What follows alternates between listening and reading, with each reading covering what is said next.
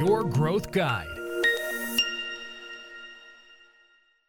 Πόσο κοστίζει η διαφήμιση στο ίντερνετ, για πόσο καιρό θα πρέπει να κάνει κάποιος διαφήμιση, πόσο γρήγορα θα δει αποτελέσματα, πότε θα έρθει η επένδυση πίσω. Αυτά και άλλα πολλά είναι πολύ καυτά ερωτήματα που γίνονται συνεχώς όσον αφορά το digital marketing. Γεια σας, είμαι ο Κάρλος Τριγυριάν από το Your Growth Guide και σήμερα θα συζητήσουμε για αυτό το πολύ καυτό θέμα. Πόσο κοστίζει λοιπόν η διαφήμιση και για πόσο καιρό θα πρέπει να διαφημίσετε κάποιος. Για να το δούμε αυτό, ένας πολύ καλός τρόπος είναι ένα παράδειγμα. Το πιο κοντινό παράδειγμα όσον αφορά τη διαφήμιση είναι το ενοίκιο. Αν υποθέσουμε ότι πηγαίνουμε και νοικιάζουμε ένα χώρο σε μια περιοχή, π.χ. σε ένα χωριό με πολύ μικρό πληθυσμό, θα έχουμε και πολύ μικρή κίνηση. Αν πάμε να νοικιάσουμε σε μια περιοχή με μεγάλο πληθυσμό, σε καλή περιοχή, σε εμπορικό σημείο, θα έχουμε σαφώς μεγαλύτερη κίνηση. Όσο καλύτερο είναι το σημείο, τόσο μεγαλύτερο βέβαια είναι το ενοίκιο. Δηλαδή, το ενοίκιο διαμορφώνεται με βάση την αγορά, την προσφορά και τη ζήτηση. Έτσι και στη διαφήμιση, το κόστος της διαφήμισης εξαρτάται από την αγορά. Δηλαδή, όσο μεγαλύτερη είναι η ζήτηση και όσο μεγαλύτερος είναι ο ανταγωνισμός, τόσο υψηλότερα είναι τα κόστη διαφήμισης για το συγκεκριμένο κλάδο.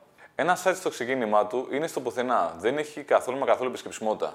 Για να φέρουμε επισκεψιμότητα, θα πρέπει να το προωθήσουμε, θα πρέπει να το διαφημίσουμε εκεί που είναι ο κόσμος. Αυτό μπορεί να σημαίνει Google, μπορεί να σημαίνει social media, μπορεί να σημαίνει συνδυασμός αυτών. Όσο μεγαλύτερο είναι το ποσό της διαφήμισης, είναι σαν να δίνουμε μεγαλύτερο ενίκιο. Τι κερδίζουμε με μεγαλύτερο ενίκιο? Κερδίζουμε το να πάμε σε καλύτερη περιοχή με περισσότερο και ποιοτικότερο κόσμο. Ακριβώς το ίδιο ισχύει και με την πληρωμένη διαφήμιση. Όσο μεγαλύτερο το budget, τόσο περισσότερο και πιο ποιοτικό κόσμο μπορούμε να φέρουμε μέσα. Ένα άλλο συνηθισμένο ερώτημα είναι για πόσο καιρό κάποιος θα πρέπει να πληρώνει για διαφήμιση. Για να δούμε την απάντηση, πάμε ξανά στο παράδειγμα του ενοικίου. Για πόσο καιρό θα πρέπει κάποιος να πληρώνει ένα ενοίκιο? Η απάντηση είναι για όσο καιρό θέλει να βρίσκεται σε εκείνο το σημείο, έτσι ώστε να έχει το συγκεκριμένο κόσμο ως κίνηση, το οποίο θα φέρει βέβαια και τις όποιες νέες αγορές. Άλλο ερώτημα είναι το πόσο γρήγορα θα φανεί το όποιο αποτέλεσμα. Πάμε ξανά στο παράδειγμα του ενοικίου. Εάν πάμε σε ένα καλύτερο μέρος, με περισσότερη κίνηση, με ποιοτικότερο κόσμο και βέβαια δώσουμε μεγαλύτερο ενοίκιο, γιατί αυτός ο κόσμος συνεπάγεται και υψηλότερο ενοίκιο, τότε θα έχουμε πολύ πιο γρήγορα το όποιο αποτέλεσμα, γιατί θα έχουμε παραπάνω κινητικότητα. Έτσι και στην πληρωμένη διαφήμιση, αν δώσουμε μεγαλύτερο budget, θα έρθει περισσότερος κόσμος και θα μπορέσουμε να διεκδικήσουμε ποιοτικότερο κόσμο, το οποίο θα μας φέρει πιο γρήγορα τα όποια αποτελέσματα. Ένα επίσης πολύ καυτό ερώτημα είναι τι θα μου φέρει πίσω η διαφήμιση, τι θα μου φέρει στην απόδοση.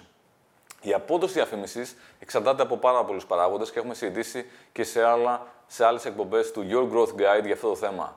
Αλλά δούμε κάτι πάρα πολύ σημαντικό, να δούμε λίγο το timing.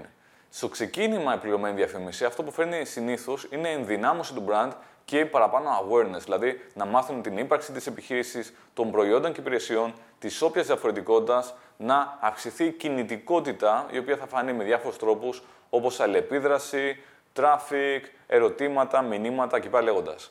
Στη συνέχεια, σιγά-σιγά, αυτό θα μεταφραστεί και σε χειροπιαστό αποτέλεσμα. Δηλαδή, σιγά-σιγά αυτό θα μας φέρει νέους πελάτες και βέβαια και νέες αγορές. Είναι παρόμοιο με μια επιχείρηση η οποία πάει σε μια νέα περιοχή. Στην αρχή δεν ξέρουν την επιχείρηση, την μαθαίνουν την ύπαρξή της, τα προϊόντα, τις υπηρεσίες και σιγά-σιγά αποκτάει νέα πελατεία από αυτήν την περιοχή. Το καλό με την πληρωμένη διαφήμιση στο digital είναι ότι είναι πολύ πιο μετρήσιμη σε σχέση με την παραδοσιακή διαφήμιση, την offline. Στην digital διαφήμιση σε μεγάλο βαθμό είναι όλα μετρήσιμα. Έχουμε νούμερα, έχουμε στατιστικά, ξέρουμε που πάμε, ξέρουμε αν αποδίδει ή όχι. Αν λοιπόν καταγράφουμε αυτά τα αποτελέσματα κάθε μήνα και βλέπουμε ότι η αναλογία δεν είναι καλή, είναι αρνητική, τότε η διαφήμιση είναι έξοδο και θα πρέπει να κάνουμε κάτι γι' αυτό, όπως έχουμε ξανασυζητήσει. Αν όμως η αναλογία είναι θετική, τότε πια η διαφήμιση πάβει να είναι έξοδο και γίνεται μια έξυπνη επένδυση.